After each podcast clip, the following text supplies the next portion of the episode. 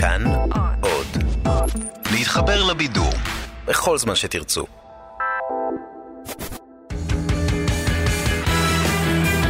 פעם בשבוע, עם תום אהרון, המונולוג המרכזי.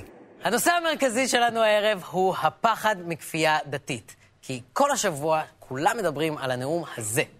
כן, אנחנו רוצים את תיק המשפטים כי אנחנו רוצים השיבה שופטינו כבראשונה. אנחנו רוצים, אנחנו רוצים, והטועים על דעתך יישפטו, ישפוטו שתי הגרסאות שם ברש"י. אנחנו רוצים להשיב את משפט התורה למכונו.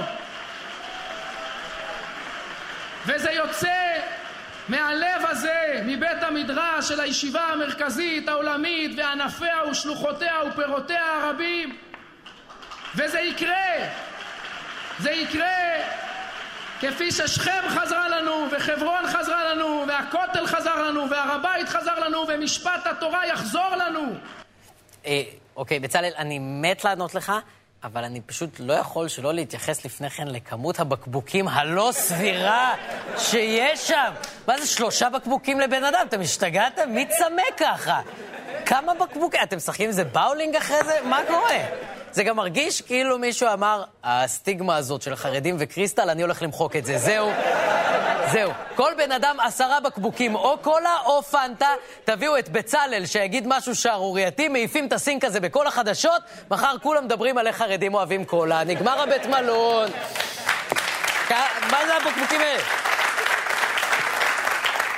בסדר, עכשיו לגופו של עניין. אה, סלחו לי אם אני לא מתרגש ממה שסמוטריץ' אמר. קודם כל, כי רק הומואים מתרגשים. דבר שני, דבר שני, אני רואה פה פוליטיקאי לפני בחירות, שבא לאלקטורט שלו ונותן הצהרה כללית ואבסטרקטית שהוא לא באמת יכול לממש. ואז הוא אומר להשיב את משפט התורה. אין לי מושג. האם איזשהו ראש ממשלה יאפשר לו לעשות את זה כשר משפטים? אולי עוד מאה שנה ראש הממשלה סליים יבגוד בצורה כזאת בוטה ולא משתלמת בקהל המצביעים שלו, אבל לא ביבי. אז אני לא מתרגש מסמוטריץ', ואני משוכנע שגם במערכת הפוליטית ובתקשורת כולם לקחו את הדברים של סמוטריץ' בפרופורציה, ולא ניפחו אותם ליותר ממה שהם כדי לגזור קופון משלהם. אני מכיר פוליטיקאים, הם לא היו עושים את זה. נכון? דברי סמוטריץ' עוררו כצפוי סערה. ראש הממשלה צייץ ערב בחשבון הטוויטר שלו, ישראל לא תהיה מדינת הלכה. נתניהו לא היה היחיד. איסור משכב זכר, סקילה, אה, גבר שרשאי לגרש את אשתו חד צדדית כי היא מורדת, את כל הדברים האלה לא אומר איזה שיכור שממלמל ברחוב, אלא אדם שמועמד לתפקידים בכירים בממשלה, וזאת סכנה לחירות של כולנו. ומי שחושב שהממשלת הלכה זאת סיסמה, זה כבר לא נער גבעות הזוי, זה מועמד רציני לקבל תיק משרד, תיק ממשרד המשפטים. מי ששמע את סמוטריץ' מסביר שהוא רוצה להיות שר המשפטים כדי שיהיה במדינת ישראל דין תורה ומדינת הלכה, יכול היה להבין את כל מה שמטורף בימים שבהם אנחנו חיים. יש לי המלצה אחת לבנימין נתניהו. אם ירשיעו אותך בכל העבירות שבהם אתה מואשם, תאמין לי, אתה לא רוצה שיטפלו בך לפי דין תורה. וואי, איך אמרנו! יואו! יואו, איך אמרנו? שמעתם איך אמרנו? איך אמר לביבי, יואו, בטח איך ביבי בוכה עכשיו. הוא בטח אומר לשרה, אני, אני מבין שאנחנו יריבים פוליטיים, אבל למה צריך להעליב? או משהו כזה. כאילו, מה אתם מגזימים? בצלאל סמוטריץ', שהוא עוד איננו שר, אמר משהו כללי, לא חקיקה, לא הצעת חוק, לא החלטת ממשלה, לא תנאי יסוד בהסכמים קואליציוניים, סתם מילים, וכולכם מאבדים את זה. כששלי יחימוביץ' מדברת על איסור משכב זכר וסקילה, היא יודעת שאנחנו אותו מרחק משם היום כמו שהיינו לפני שבוע. ואמירה אחת פרובוקטיבית של סמוטריץ' מול האנשים הכי צמאים שראיתי בחיים שלי, לא משנה את זה. אבל שלי גם יודעת שכשאנחנו מדמיינים סקילה של הומואים, זה עלול לשרת אותה פוליטית. אגב, כשאני מדמיין סקילה של הומואים, אני מדמיין פשוט מלא אבנים נשברות, כי אני הייתי בחדר כושר בחיים שלי, אני יודע למה הם מסוגלים. בחדר כושר שלי יש מתקן סקילה. סתם, אני כמובן צוחק. אני מן הסתם לא הייתי בחדר כושר בחיים שלי, אבל הנקודה היא שהאמירה של סמוטריץ' והתגובות של כולם, ובמיוחד של ביבי, הן ספין, שנועד לתת לכל פוליטיקאי לחדד מול הציבור שלו את העמדה שלו בנושא דת ומדינה. כי ליברמן החליט שעל זה יהיו הבחירות. הוא הרי לא יכל להריץ את קמפיין הקבוע שלו נגד ערבים, כי כולם עוד זוכרים לו את הפדיחה הזאת. אני אומר לך, ואתה יכול לתפוס אותי במילה, ופה הכל מוקלט, אם אני שר הביטחון, אני נותן לאדון הנייה 48 שעות, או שאתה מחזיר את הגופות והאזרחים, או שאתה מת. מבחינתי, אתה פשוט תזמין לעצמך מקום בבית קברות הכי קרוב אליך. אתם יודעים מה אני הכי אוהב בקטע הזה? לדמיין את השיחה שאסמאעיל הנייה עושה לבית הקברות הכי קרוב אליו. איך זה מתנהל? אה, הלו, שלום, הגעתי לבית קברות קריית הג'יהאד. כן, היי, זה אסמאעיל, אה, אני גר פה בסביבה. אה, כן, הנייה. אסמאעיל הנייה, כן, מחמאס, כן. כי לא רציתי להגיד, הלו, זה אסמאעיל הנייה מחמאס, כאילו אני עף על עצמי. תודה, תודה, תודה. anyway, אני מתקשר בנסיבות ככה לא הכי נעימות. אני צריך להזמין חלקה לעצמי, כן.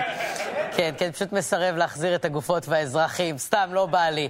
אז אני אמות ממש, אה, אה, ממש מחרתיים, את האמת. אז... כן? איזה חמודים, וואי, אני מה זה מקווה שזה לא עושה לכם בלאגן, ממש, איזה חמוד, וואי, טוב, תקשיב, ממש תודה, ויטבח אל יהוד, יטבח אל יהוד, ותמסור גם לשירלי, בסדר? בסדר? ביי, ביי מלך, אני הולך למות, ביי, ביי, ביי, המוות, אני הולך למות, ביי. אף פעם לא הבנתי את זה. אז ליברמן החליט שהבחירות יהיו סביב משבר הגיוס, ומיצב את עצמו כמגן החילונים, וביבי, שצריך בעצמו את הקול הימני החילוני, מרשה לעצמו לביים ריב עם סמוטריץ', כדי שהחילונים יצביעו ליכוד במקום ישראל ביתנו.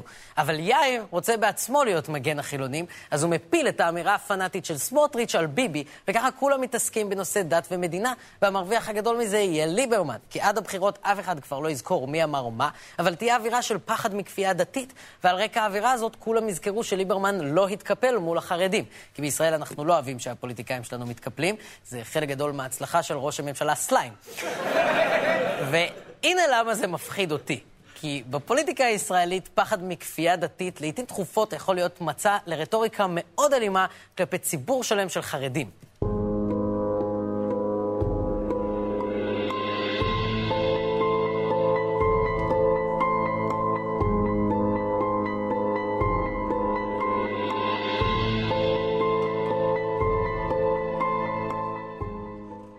עיר שלמה, שכולה יש בה 22 אחוז חרדים שרוצים לסחוט ולחלוב את הקופה הציבורית. ארנונה, בקושי משלמים. לטנף את העיר, מטנפים. בושה וכלימה. ששת ימים תעבוד ועשית כל מלאכתך, כתוב בעשרת הדיברות. לא ששת ימים תשב בישיבה ומישהו אחר ישלם את החשבונות, לא ששת ימים תקבל קצבאות, לא ששת ימים יעבוד החילוני מהבוקר עד הערב כי הוא חמורו של משיח. כן, שישה ימים מהבוקר עד הערב, לקח לך לעבוד על אולפן שישי? אוקיי. ומה זה, מה זה הקמפיין המטורף הזה של ליברמן? הוא ברצינות השווה את החרדים לחמאס, ואנחנו כולנו בסדר עם זה?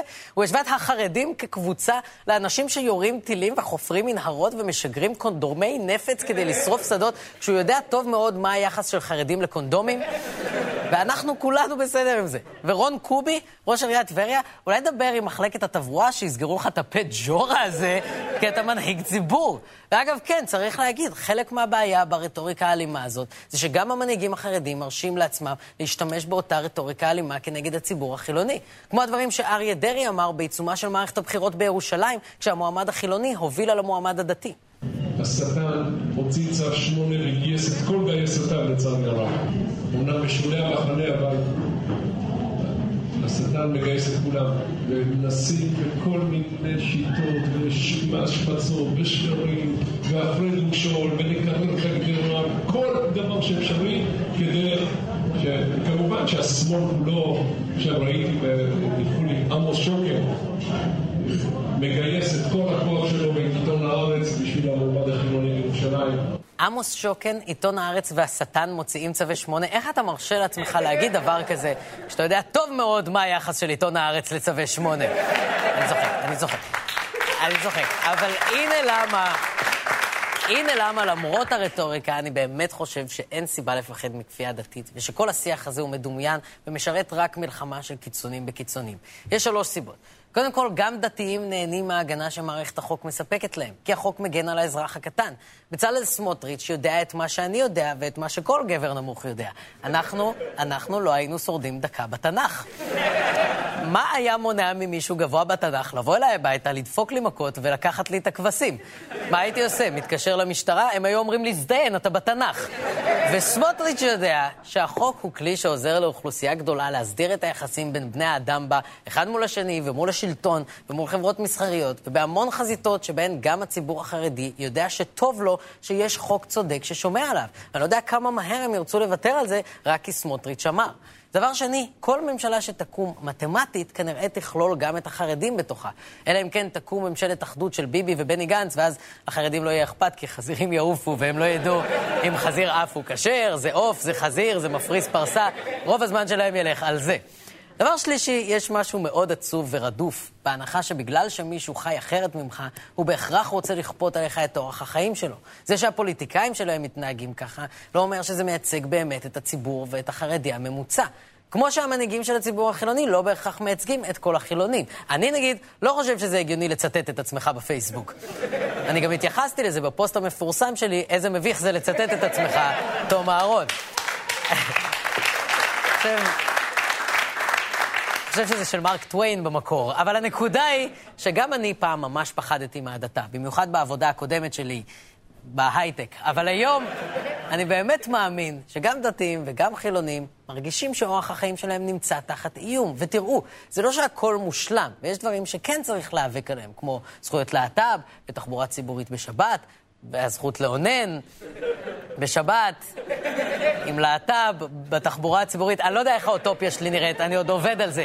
אבל המאבקים האלה צריכים להתנהל מתוך שותפות אינטרסים בין חרדים לחילונים, ולא מתוך המחשבה שכל החרדים רוצים לרכב עלינו כמו חמור. ואפשר להמשיך להיתפס לכל מיני אמירות של פוליטיקאים דתיים שנועדו לשמש כספין בחירות ולתחזק את תחושת האיום הזאת, אבל אפשר גם להאמין שרוב הדתיים והחרדים רק רוצים לחיות את החיים שלהם בסבבה. וכמה שיאיר וליברמן וסמוטריץ' ינסו לשכנע אותי אחרת, אני תמיד אזכור שפעם חשבתי גם שכל החרדים אוהבים קריסטל מנטה. זהו, אנחנו סיימנו. תודה רבה, לילה טוב. פעם בשבוע, עם תום אהרון, כל חמישי ב-10 בלילה, בכאן 11 בטלוויזיה.